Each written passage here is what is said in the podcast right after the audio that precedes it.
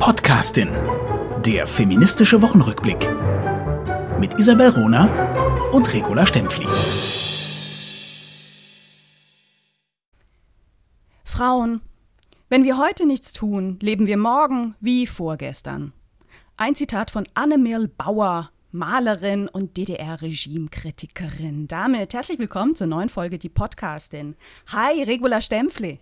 Hallo Isabel Rohner mit diesem wunderbaren Zitat, mit dem ich überhaupt nicht einverstanden bin.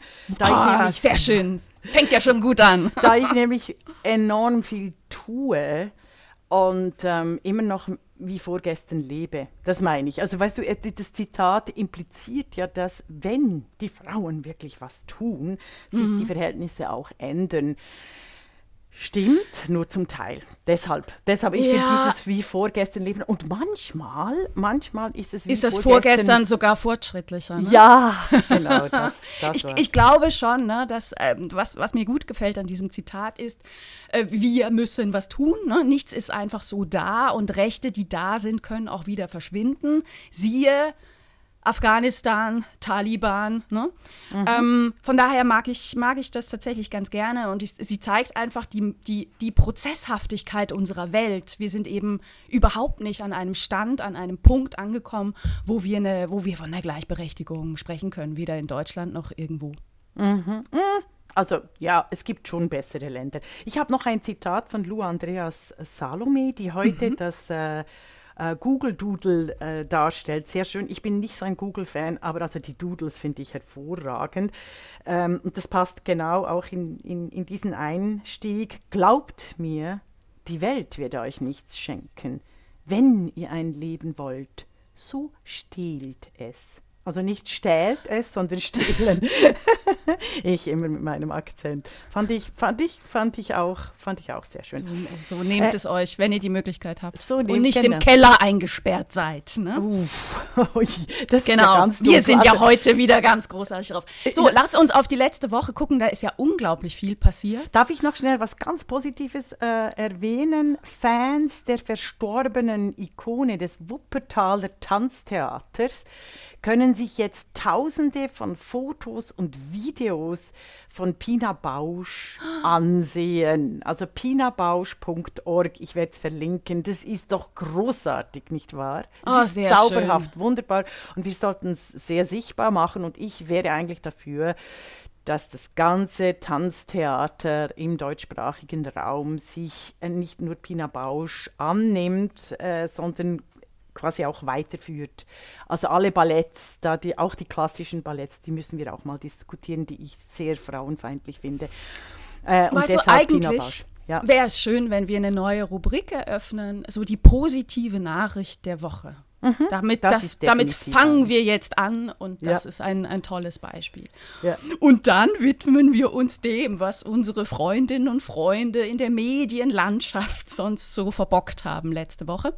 Ähm, und, und, da war wahnsinnig viel dabei. Vergebe ja. mal wieder eine goldene Schrumpelgurke. Mhm.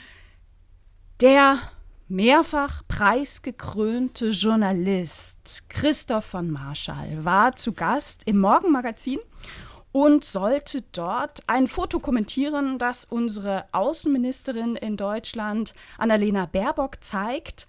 Ähm, wie sie gerade an der ukrainischen Frontlinie ähm, läuft mit, mit Helm und kugelsicherer Weste. Und zu diesem Foto sagte der Journalist Christoph von Marschall, Zitat, dieses Bild äh, ist wirklich ein bisschen entlarvend, weil man sieht deutlich, dass diese junge Dame, die unsere Außenministerin ist, sich in dieser Situation nicht besonders wohl fühlt.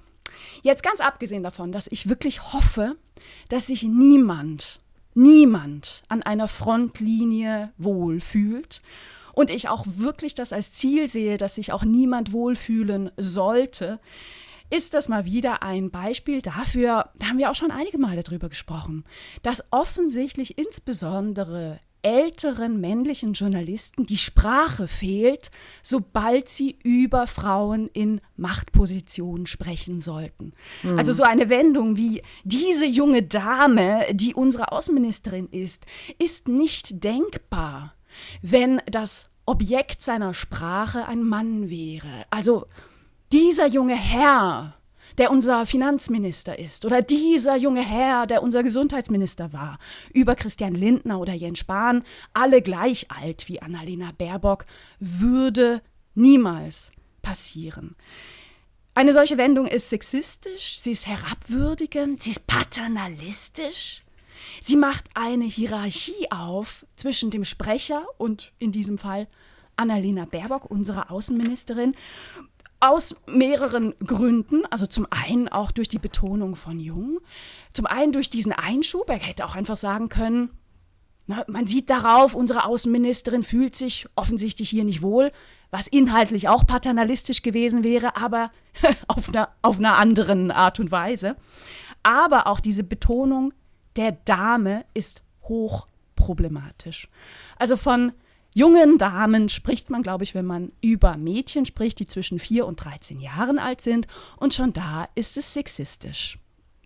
Dame überhaupt ist ein ganz komischer, komischer Darf ich Begriff. auch mal was? Ja, ich warte die ganze Zeit, bis du Luft holst. Ich Ja, kann weil ich- ewig weitersprechen.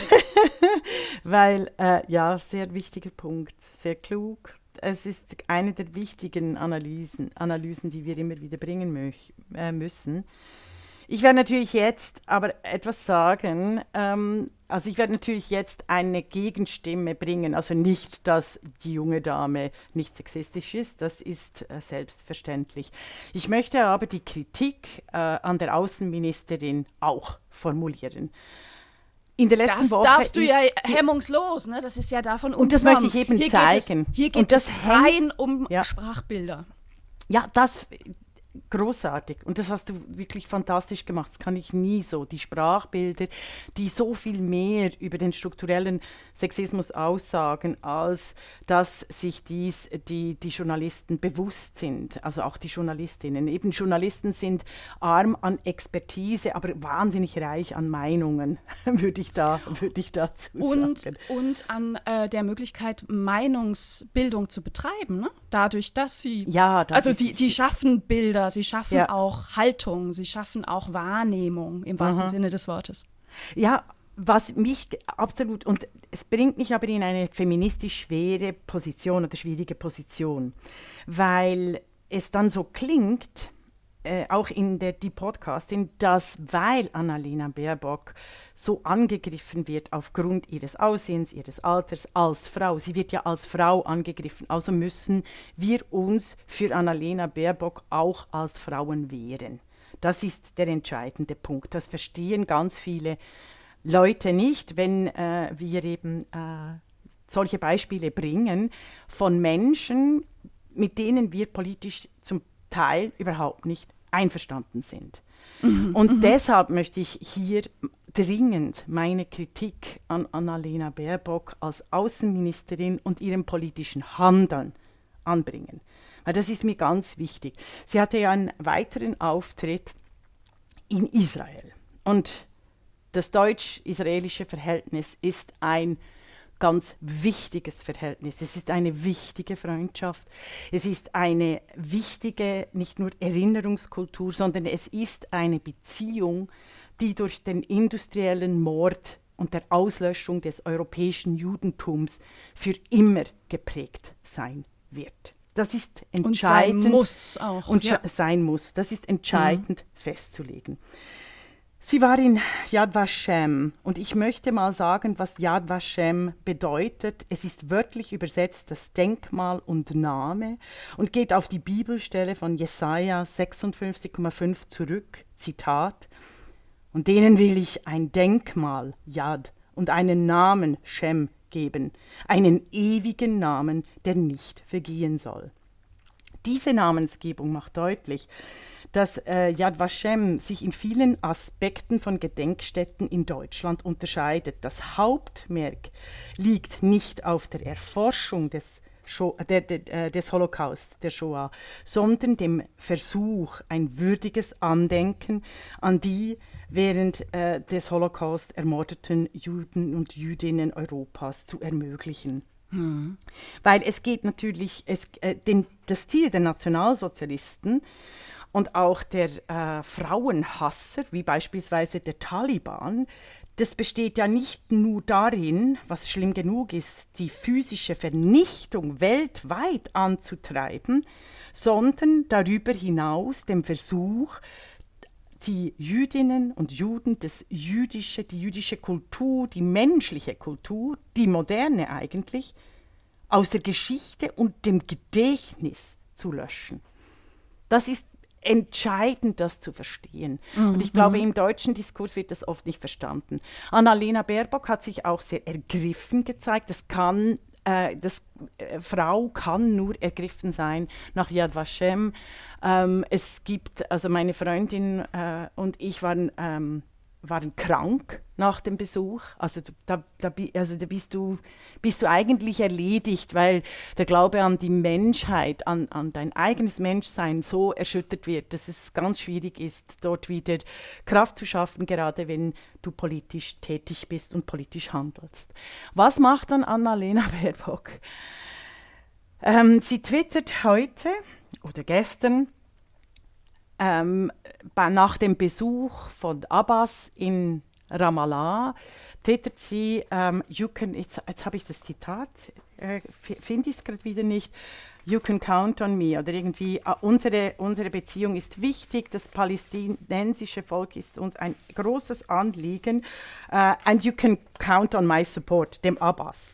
Zum Abbas müssen wir wissen, zum Abbas mhm. müssen wir wissen, dass er, wie ich auf Twitter und Wikipedia gelesen habe, eine Dissertation geschrieben hat über den Zusammenhang von Zionismus und Nationalsozialismus, wo er den Holocaust nicht leugnet direkt, aber äh, relativiert und quasi äh, unterstellt, dass die Zionisten mit den Nationalsozialisten zusammengearbeitet hätten, die jüdischen Menschen auszulöschen, damit sie eine Siedlungspolitik ähm, betreiben können in Palästina. Also wir sehen, das ist alles verbientes Gebiet.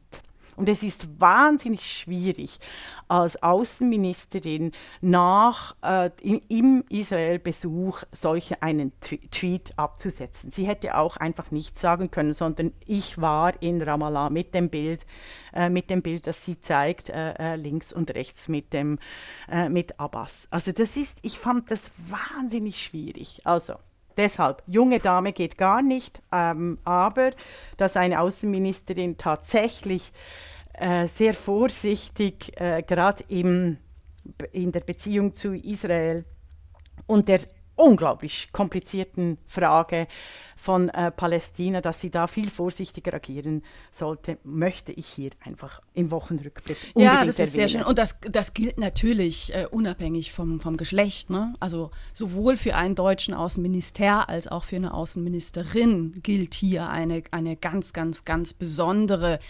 Sensibilität und ein Wissen um die Geschichte. Ja, und die bisherigen Außenminister haben sich durch ein, äh, eine große Sensibilität ausgezeichnet, das möchte ich sagen. Und was ich eben bei Annalena Baerbock in diesem Falle vermisst habe, was aber passt in die ganz normale linksliberale grüne Geschichtsschreibung oder Artikelsammlung oder Engagement, wenn es um Islamismus, Islam etc. geht, was ich wieder festgestellt habe in einer der wichtigsten politischen Hintergrundsendungen der Schweiz Echo der Zeit, vergleichbar mit dem Deutschlandfunk in Deutschland, die äh, berichtet haben darüber, dass die Taliban in Genf waren. Also eine Delegation der talibanischen Regierung aufgrund äh, der Einladung von NGOs. Nun wissen wir, dass die NGOs, also auch Amnesty International Großbritannien, sehr antisemitisch unterwegs sind. Zum Gerade na, vor ein paar Tagen ja. ein, ein großer Bericht erschienen von Amnesty, äh,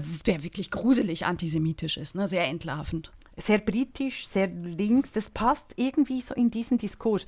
Und was, ich, was mir so fehlt am, am am Mediendiskurs, am deutschsprachigen Diskurs, ist die Reflexion über den Begriff der Sprache, ist die Reflexion äh, ähm, auch darüber, dass wenn die Taliban nach Genf eingeladen wird und die Exil, die afghanische Exilregierung in Genf nicht auch eingeladen wird und dann äh, das Departement für Auswärtige Angelegenheiten und auch die Sprecherin der Schweiz in, bei den Vereinten Nationen betont, Das ist keine offizielle Anerkennung, sondern das ging nur aufgrund der Einladung der NGOs. Und eine NGO, die erst vor ein paar Monaten, gerade damit sie die Taliban eingeladen haben, äh, auf die Agenda gesetzt haben, dass eben Hunger, auch humanitäre Hilfe, eine, eine ähm, äh, Treffen ermöglicht mit einem Frauenmordregime, also so drücken sie es eben nicht aus, das finde ich enorm problematisch. Was ich hier sagen will in der po die Podcastin ist,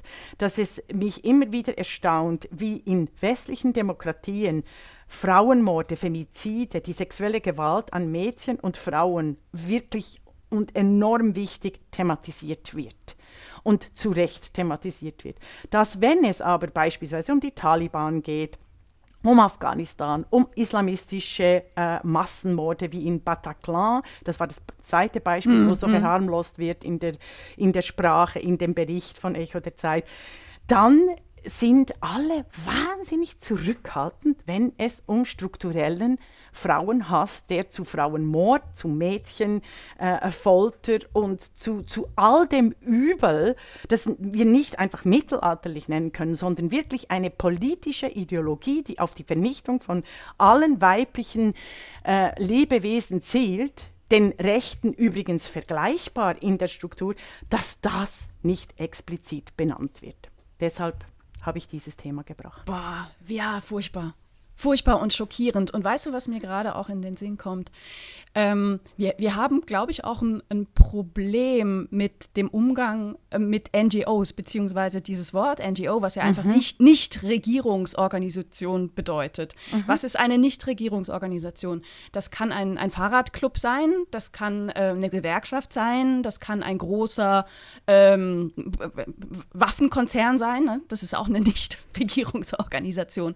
Das heißt, nur weil Nichtregierungsorganisationen, NGOs irgendetwas tun, heißt es nicht, dass das nicht hochgradig politisch ist und dass dahinter nicht äh, Agenden stehen, die mhm. man hinterfragen muss. Mhm. Und äh, ich finde bei NGOs auch die ja. Frage, ähm, cui bono? Ne? Also wie, ah, was, was haben die denn vor? Was, wer steckt denn hinter einer NGO?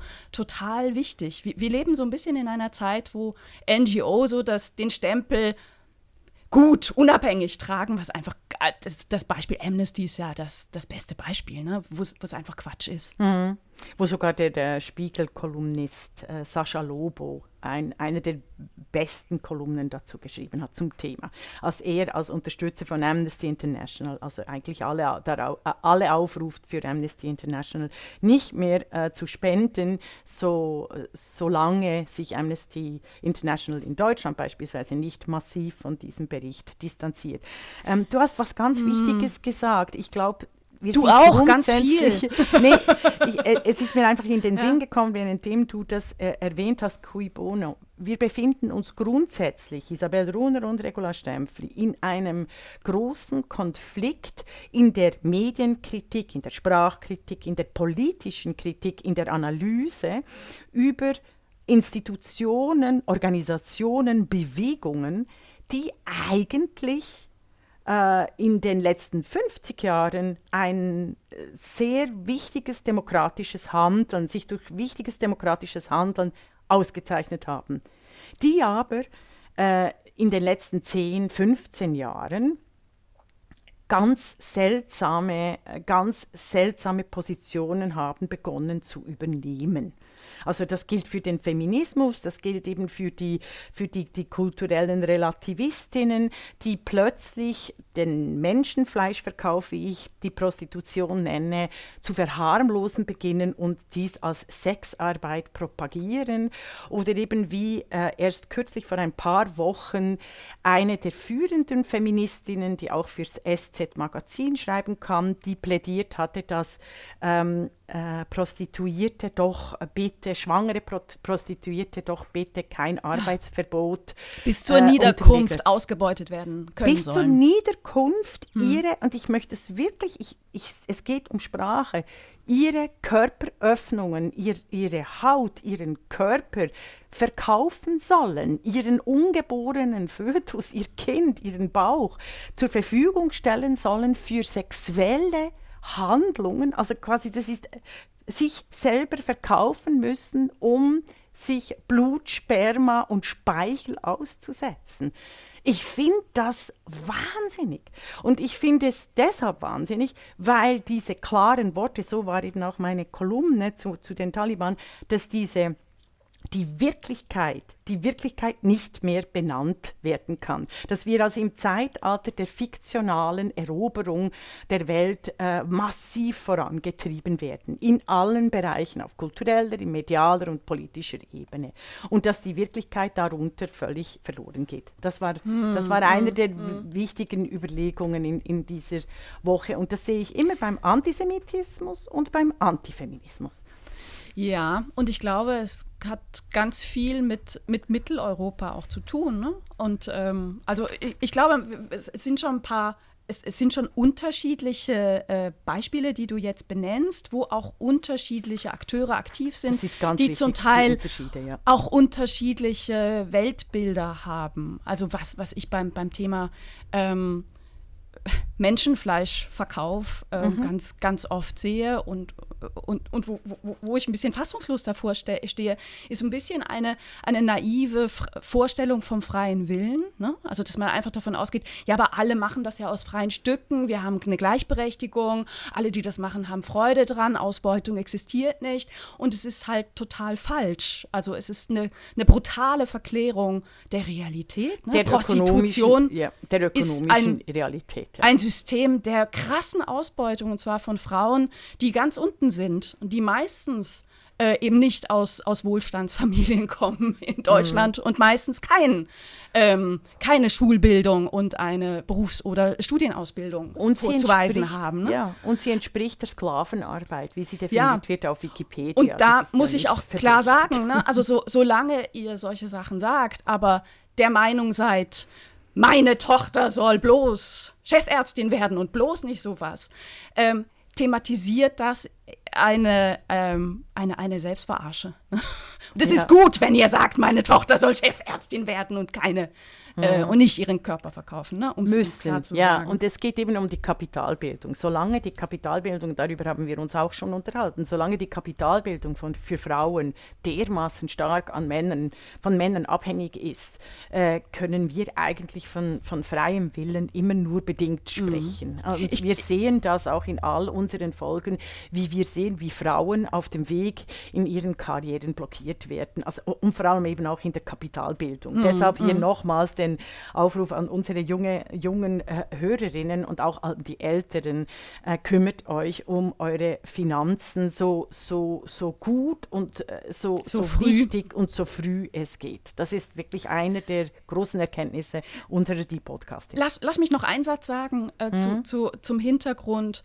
Wenn du jetzt gesagt hast, ne, äh, Bericht im Echo der Zeit, ähm, über die Taliban in Genf. Und dieses völlige Ausklammern von deren Zielen, von deren menschenverachtenden ähm, äh, Vorgehen und Umgang mit, mit Mädchen und Frauen, den sobald die Taliban äh, Kabul erobert hatten, der, der Schulbesuch äh, verboten wurde, wo sie zurückgedrängt wurden aus den Universitäten, wo sie nicht mehr als Journalistin und Richterin arbeiten konnten, ne?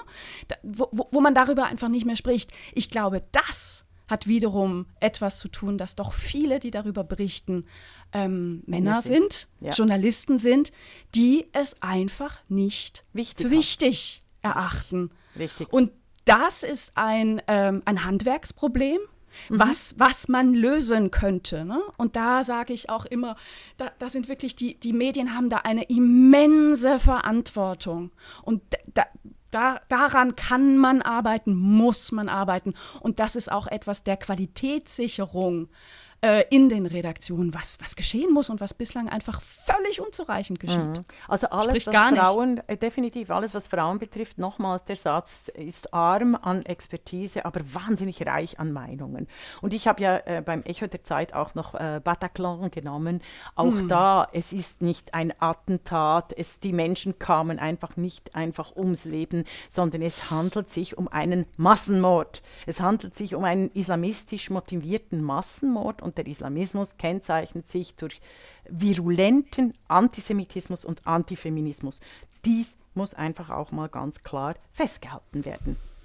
Wir sind in einem Wow, dunklen, wir sind heftiges, dunkel, heftiges, wir heftiges sind Thema. dunkel Mhm. gelandet. Äh, ich ähm, bitte um Vergebung. Ich hoffe, ich bin niemandem zu nahe getreten in diesem sprechenden Denken, weil ich habe keinen äh, Text vorbereitet, sondern das sind die Dinge, die mir, also im Text kann man es nachlesen, das sind die Dinge, die mir wirklich ähm, äh, leid werden, auch im Hinblick auf die ähm, Demokratie und die, die politischen Handlungsmöglichkeiten. Hast du noch was Schöneres gebracht? Ja, ich, ich habe ich hab noch was mitgebracht, was auch einen äh, positiven Aspekt hat. Ne? Also, ah, Feministinnen sind ja bescheiden. Ne?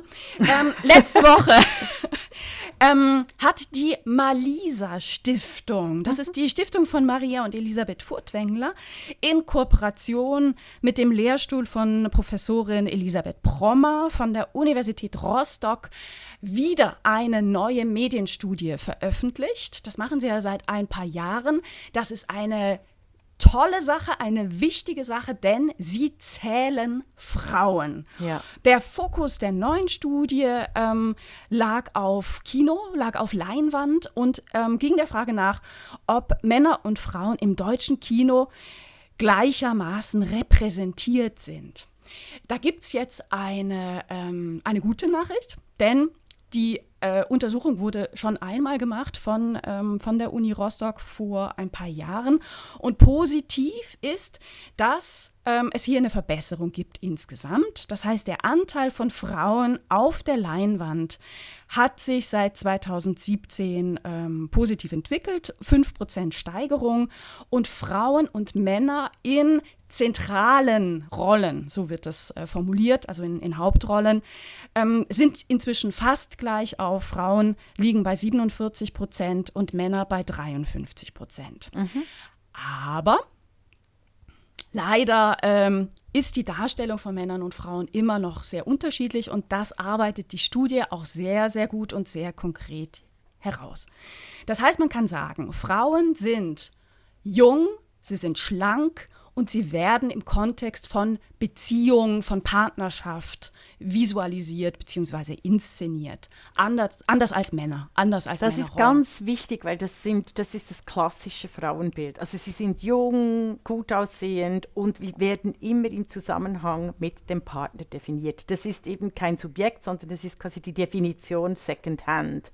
Und das, ist, das, das fällt den meisten Frauen auch und den Männern sowieso nicht, äh, überhaupt nicht auf, wie wie tief genau dieses Vorurteil geht. Ich finde diese Definition über, über den Partner äh, ist wahnsinnig, ist wirklich Ist war- erschreckend, ne? Also ja. Mä- Männer, Männerfiguren haben Berufe, klar erkennbare, das haben Frauen eben nicht. Also Frauenfiguren im Kino. Ja. Ähm, Männer, Männer sind auch mal übergewichtig, das sind Frauen nicht. Und ganz krass ist es, wenn Frauen älter werden. Also ähm, bei Schauspielerinnen und Schauspielern um die 30 äh, sind, sind Männer und Frauen noch ungefähr gleich in Hauptrollen vertreten.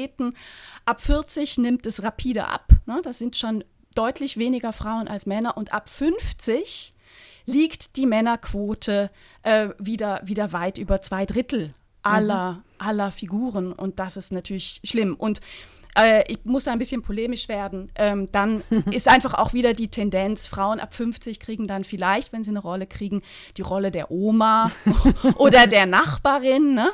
Während, während Männer ab 50 dann eben der Partner sind, weil Partner sind extrem wichtig im deutschen Film, einer 30-jährigen Schauspielerin. Ne? Also so ist, ist dann. Ja, ähm, da lobe ich mir aber das britische Kino. Also Charlotte Rampling, äh, die große, äh, wunderbare Schauspielerin. Ich bin immer, immer wieder verliebt in sie, wenn ich irgendeinen Film von ihr schaue, als jung, als alt.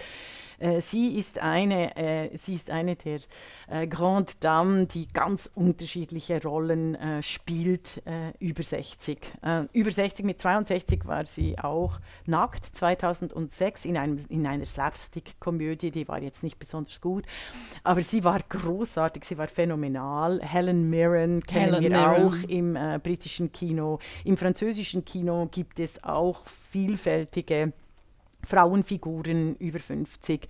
Äh, Sophie Marceau, ähm, jetzt habe ich die anderen Namen auch vergessen, also natürlich äh, die, die Deneuve, die ständig äh, über 50 ganz tolle Filme abgedreht hat. Das ist definitiv ein deutschsprachiges Phänomen. Und vielleicht auch ein amerikanisches. Also das finde ich, da gibt es, mm. äh, also das, da holen die Frauen ein bisschen auf. Es gibt jetzt neben Meryl Streep auch äh, Frauen über 50, aber ich denke eben im, im, britischen Kino und im französischen, auch im italienischen, bis in die 80er Jahre waren ältere Frauen äh, durchaus äh, dominant, präsent, weil auch die Mutterfiguren thematisiert wurden.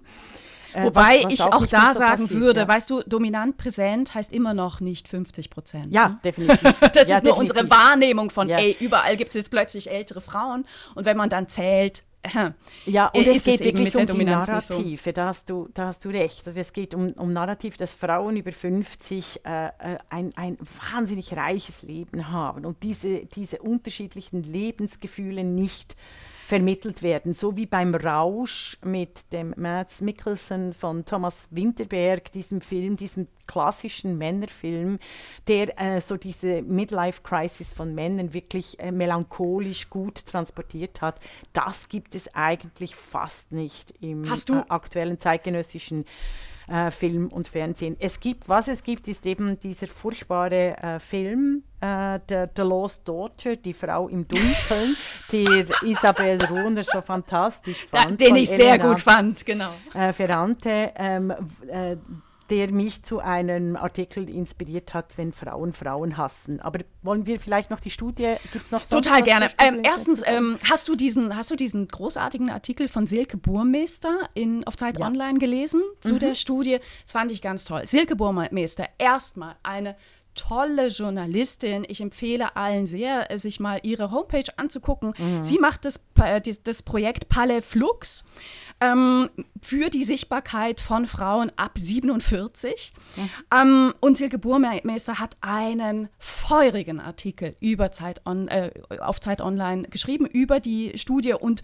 über das, über das Riesenproblem, dass, dass wir Frauen im Film überhaupt nicht so vorkommen. Und ihr Plädoyer war wirklich, ey, ich will Frauen sehen, ich will Filme sehen, wo Frauen mit Mitte 50 allein durch China reisen. Ich will Filme sehen, wo Frauen mit 61 das erste erste Mal Sex mit einer Frau haben. Ich will Filme sehen, wo Frauen einen Tech-Konzern gründen mit Ende 50. Ich will sehen, wie sie forschen, wie sie leben, wie sie lieben, wie sie äh, sich in Alkohol verlieren, wie sie ihre Sexsucht ausleben. Das alles sind wir. Das fand mhm. ich sehr stark. Auch dieses, mhm. ist jetzt nicht ein wortwörtliches Zitat, aber dieses, das alles sind wir.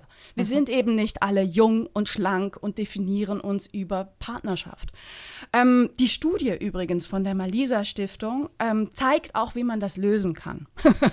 Denn ein Punkt, den fand ich sehr interessant. Sie mhm. stellt nämlich fest, dass ähm, zwischen äh, der letzten Studie und heute sich der Prozentsatz der Regisseurinnen und der Drehbuchautorinnen auch äh, ein bisschen verbessert hat. Nicht grandios, aber es, es gibt da ne, ein bisschen Verbesserung ist zu sehen. Und die Studie stellt ganz klar fest, in den Filmen, die untersucht wurden, wo entweder eine Frau Regie geführt hat oder eine Frau Drehbuchautorin war oder am Drehbuch beteiligt war, tauchen andere Frauenfiguren auf mit einer anderen Relevanz.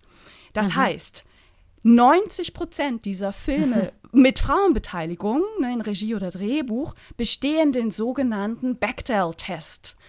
Der Bechdel-Test, den gibt es schon seit vielen, vielen Jahrzehnten. Mhm. Ähm, großartige, äh, großartiger Test, den wir alle nach, nach jedem Film, den wir sehen, mal machen sollten. Erste Frage ist, gibt es mehr als zwei Figuren, die, äh, zwei Frauenfiguren? Mhm. Zweite, Übrigens noch einen Namen haben und vielleicht einen Beruf, oder? Also meistens nicht. So ja. weit geht der Bechdel-Test gar nicht. also zwei Frauenfiguren. Zweiter mhm. Punkt, diese zwei Frauenfiguren reden miteinander. Da fallen die meisten Filme schon weg. Und dritter Punkt, ja, diese genau. Frauenfiguren reden miteinander über etwas anderes als Männer. Männer. Das ist der Bechdel-Test. Und ähm, ja, also das heißt, wir können an der, an der Zeichnung unserer Welt etwas ändern, wenn diejenigen, die, die die Möglichkeit haben zu zeichnen, also Filme zu machen, finanziert zu werden. Ne? Filmförderung ist ein, ein, ein total patriarchales System immer noch. Wahnsinn, also die? Gelder Das- fließen zu Männerprojekten. Das war mir irgendwie in den 80er, 90er Jahren nicht so bewusst. Das ist mir viel bewusster auch geworden, äh, äh, jetzt auch in der Pandemie mit all den Net Netflix-Serien. Also in den 80er Jahren als, als, als Studentin äh, und 90er Jahren sehr klar, bewusst, ganz engagiert. Es gab auch viele tolle Frauenfilme und es ist eben verloren gegangen, verschütt gegangen und jetzt kommt es wieder, ja. Ja, genau. Äh, du hast aber, was, was mich eigentlich deprimiert an der Studie ist, dass, ähm, also wir wissen, was zu tun ist, dass je mehr Frauen, umso mehr kommt die Vielfalt und die Sichtbarkeit von, von Frauenleben, von unterschiedlichen Frauenentwürfen, von, von der Welt kommt zum Tragen, aber eben nur mit Frauen. Ich bin sehr... Ähm, Und das heißt im Gegenzug, ne, wir können es wir können's nur verbessern, wenn, wenn Männer zurückstecken. Ne? Nein, das nicht zurückstecken. Nein, ah, Nö, ja, wenn, am, ich- wenn am ich hätte Schluss noch- nicht mehr 75 Prozent der Filme hätte- von Männern stammen. Ja, aber ich, ich, ich hatte noch einen anderen Punkt, nämlich dass Männer sich offensichtlich nicht für Frauen interessieren. Und ich muss dir sagen, ich interessiere Ja. mich für Männer. Also äh, nicht quasi als Kategorie, sondern ich interessiere mich für alles. Ich liebe Literatur, Filme, Kultur. Ich, ich, ich, ich bin neugierig. Ich blühe auf, wenn ich, äh, wenn ich mich mit, mit Menschen umgeben kann, die ganz unterschiedliche Entwürfe, Lebensentwürfe haben als ich oder ähnliche Lebensentwürfe haben als ich. Und darunter sind auch Männer. Und deshalb bin ich so fassungslos, weshalb sich die Männer nicht für diese unfassbar, unglaublich tollen Frauen äh, kümmern, interessieren. Weshalb nicht ähm, Abertausende von Männern diese äh, ungeschriebenen Biografien äh, ähm, aufdecken oder eben äh, zu Hedwig Dom forschen ähm, mit Millionen von Seiten, weil Isabel Runner da schon ganz wichtige Vorarbeit geleistet hat.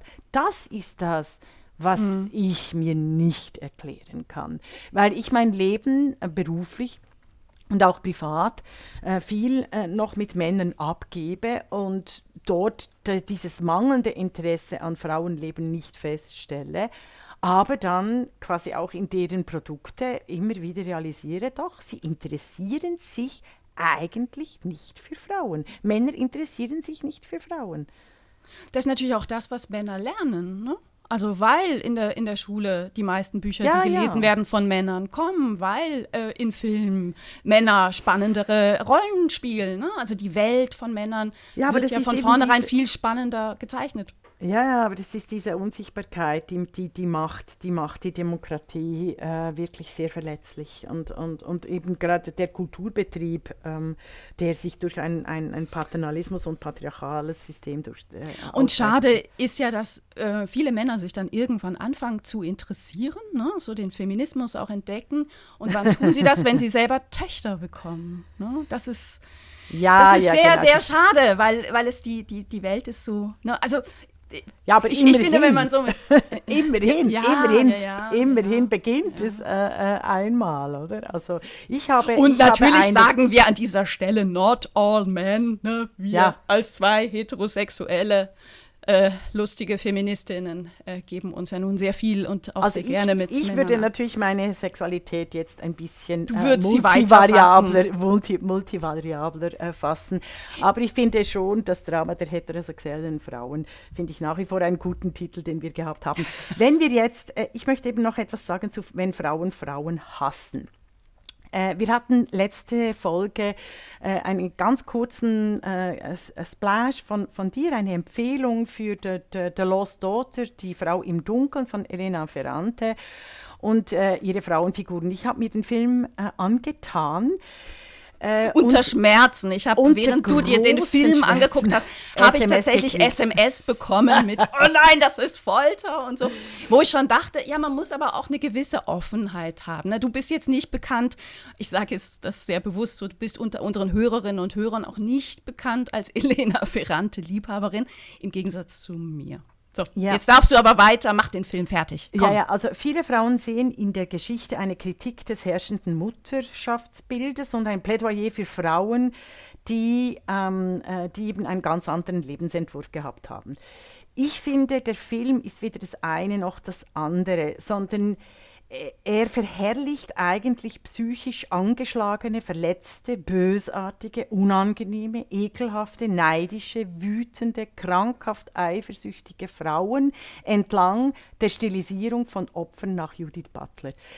Mir hat gefehlt die, die Sozialisation der, der Lost Daughter. Also die Figur, die Hauptfigur ist wahnsinnig unsympathisch. Vielleicht war sie dir sympathisch, das fände ich dann sehr spannend. Ich fand sie unfassbar unsympathisch. Das ist eine böse Frau.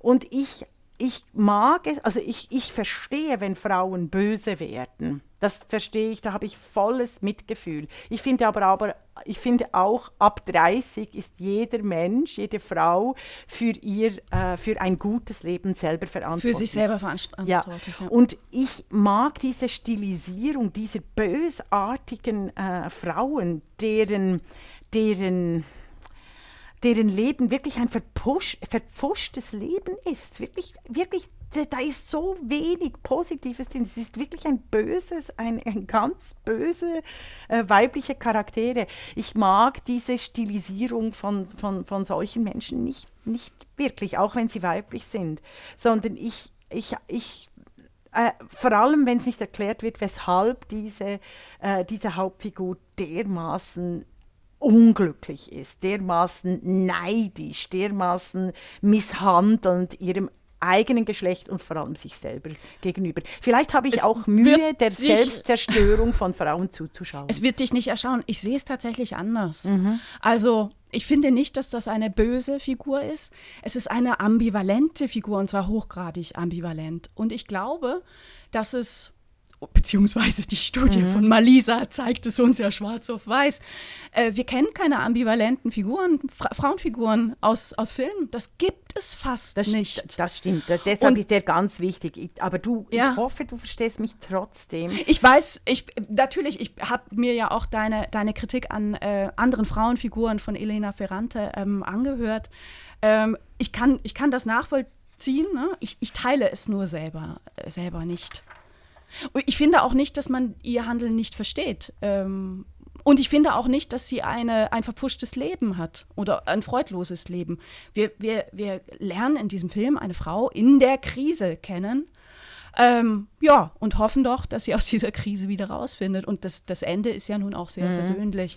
Aber wir halten viel, keine Ambivalenz aus, weißt du? Na, aber ich, na, ich bin einfach, vielleicht bin ich dort einfach anders. Ich bin so ein radikal soziales Tier, dass ich mich von, von Gefühlen in Filmen, in, unter meinen Freundinnen, in ihrer Art zu leben, mitreißen lasse. Also ich habe eine große äh, Empathie im Sinne von, dass ich quasi mitschwinge in, in, den, in der Tonalität meiner Freundinnen, meiner Filme, mm. die ich cool gucke und der, äh, den Ausstellungen. Und mm. ich merke, wenn ich zu sehr mich in einer Tonalität mit Frauen begebe, die äh, über 50 sind und eigentlich nur patriarchale Selbstverfleischung und Verletzungen sich mm. selber auch zumuten, merke ich, dass ich da wirklich überhaupt nicht dazugehöre, dass ich mich nicht finde, dass ich dieses große Leben Lebensgefühl, das mir meine Mutter auch vorgelebt hat oder meine mhm. Großmutter oder überhaupt all die, die großen, festen, starken, äh, lustigen dicken Frauen, mit denen ich aufgewachsen bin, ja. dass, genau, dass ich genau diese, dieses, diese Lebensenergie, die mich auch zum Ticken bringt, die mich auch zum Schreiben bringt, zum Kreativsein, zum, zum Poesie äh, fassen, um, um andere Frauen äh, hochzubringen, dass mir das unglaublich fehlt. Mm, ja. Und das da kann ich vielleicht einfach als Plädoyer, das als Plädoyer äh, für, für ganz andere Frauenfiguren. Deshalb liebe ich ja auch von Isabel Rohner die Trilogie, die Krimi-Trilogie, weil dort äh, gibt es auch ganz viele, also da, da gibt es auch sehr ambivalente Frauenfiguren. Auch es Männerfiguren auch, sind ambivalent. Ja, also ja, ja, ja, ja, ja, aber die Hauptfigur, die mhm. Hauptfigur, die hat so etwas, äh, dass, dass äh, trotz aller, trotz allem manchmal der, der, riesigen Ironie, die fast ein bisschen in Zynismus gibt, äh, die aber trotzdem irgendwas zu klingen beginnt. Und das möchte ich eigentlich den Hörern. Sie ist sehr äh, lebensbejahend, und Hörern, ne? Und Hörern, ja, mit, mitbringen. Mhm. Dass, dass Feminismus ja eh äh, diese, diese Dark, the Dark Side anhaftet, oder? Und ich habe eigentlich im, äh, mit dem Feminismus Leben, Lieben, Lust äh, erlebt. Also ich möchte diese Seite äh, immer wieder einbringen, auch in die äh, Podcasts, in das äh, ein Leben ohne Feminismus ist möglich, aber es ist so lustleer, es ist so freudlos. Und das habe ich vermisst oder das vermisse ich in den letzten äh, Filmen und, und, und, und auch Büchern von, von, von empörten Frauen, zu Recht empörten Frauen. Ja.